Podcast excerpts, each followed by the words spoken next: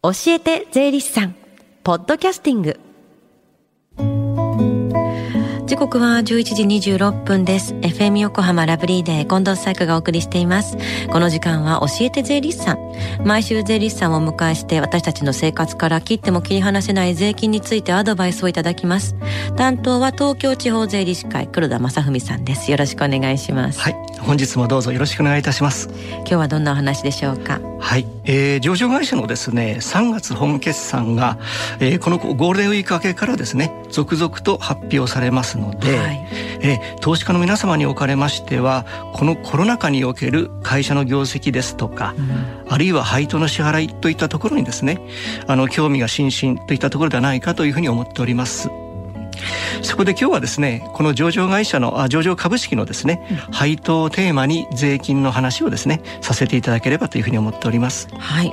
ではあの簡単な質問ですけどもそもそも配当をもらうためには、はい、いつまでに株を持っていなければいけないんですか？はい、えー、この配当をもらうためにはですね、はい、権利確定日に株主として株主名簿に登録される必要があります。はいそしてこの権利確定日に株主として登録されるためにはですね、うん、その2営業日前の権利付け最終日までに必要な株式数を証券会社を通じて買い付けをしていただく必要があるということなんですね。うん。権利確定日までにということですけれどもその権利確定日っていうのは決まっているものなんですか、はい。はい、えー、通常はですね決算期末ということになっております、うんうん、で特に上場会社の多くはですね中間と期末の年2回配当を支払いますので3月決算の会社の場合はですね、はい、中間決算の9月末と翌年の3月末が権利確定日ということになっております、はい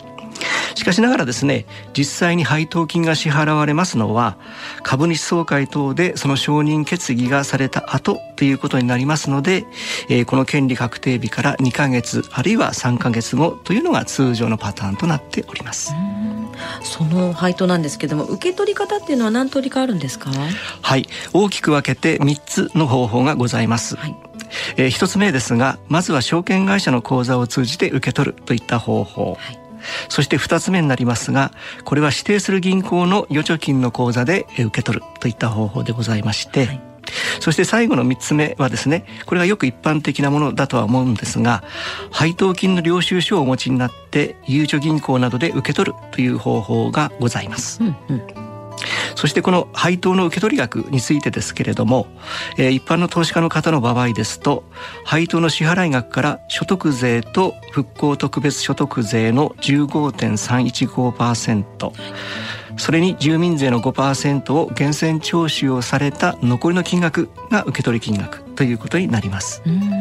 配当金受け取るときにすでにあの税金が源泉徴収されているんだったら、はい、申告不要とすることもできると思うんですけれども、これ確定申告する場合もあるんですか？はい、えー、上場株式の配当を申告する場合なんですが、うん、えー、申告か申告分離課税方式と総合課税方式の2つの方式から選択をして、えー、ご申告ということになります。うん、えー、それぞれの方式によって、えー、メリットが異なっておりますので申告される際はよくご検討いただくことをお勧めしております。はい。では申告分離課税と総合課税のそれぞれの受けられるメリットについて教えてください。はい。それではですね申告分離課税方式の方からご説明をさせていただきます、はい、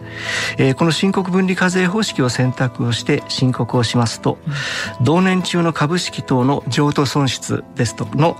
損益通算ですとか、あるいは過去3年間の上場株式等の譲渡損失の繰越控除といったものの適用が受けることができます。はいえー、次に総合課税方式になりますけれども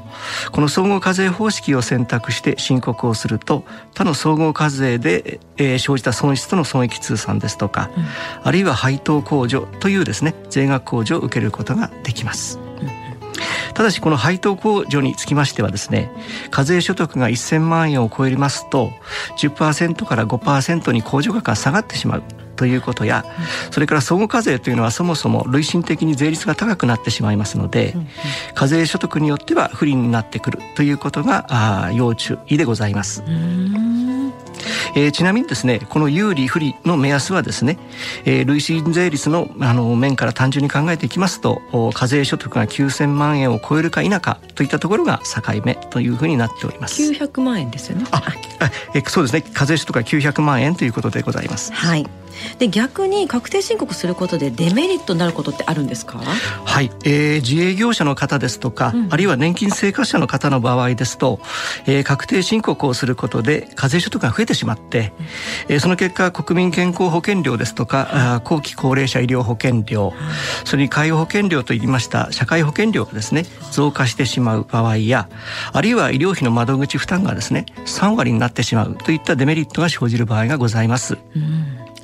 自営業者の方や年金生活者の方が確定申告で税金の還付を受けるよりも社会保険料の額や窓口負担が増えてしまうと日々の生活に影響が出そうですよね。はい。そうなんですね。そこで今日もですねこの放送をお聞きの皆様にはですね、はい、えー、一つほっこりしていただきたいと思いまして、はい、裏技を用意してまいりました、はい、はい、失礼いたします、えー、この上場株式の配当に関しましては、えー、所得税の申告と住民税の申告で異なる申告方針を選選択することが可能でございます。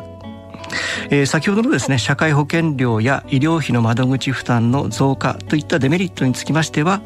住民税で上場株式の配当を申告不要とすることで、えー、解消されることになります。ただしですねこの皆様がほっくりする裏技なんですけれども、はい、えー、つまり所得税と異なる課税方式を選択する場合になりますが、えー、お住まいの市区町村からですね住民税の納税通知書が送達される前に、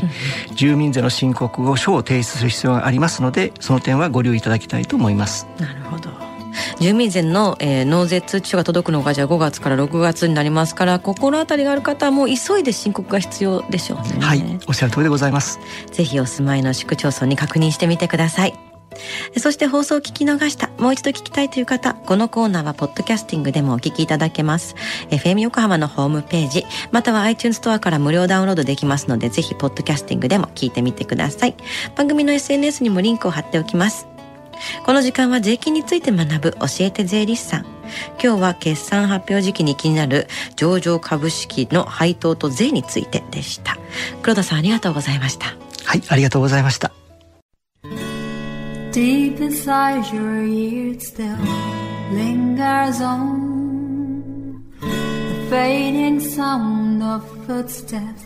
so clear to hear whenever I find you with empty beer bottles in your hand. I see someone four years old staring back at me.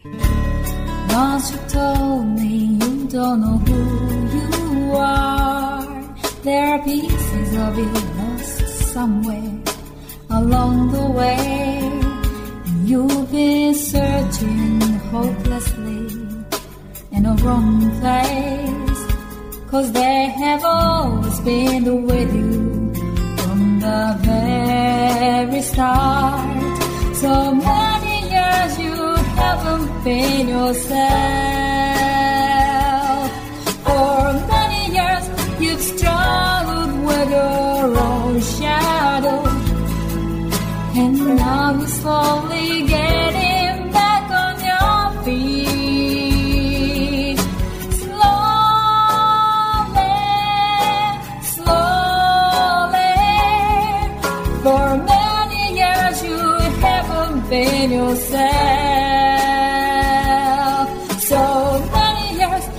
struggled with your own shadow, and now you're here with me to all the lost pieces together.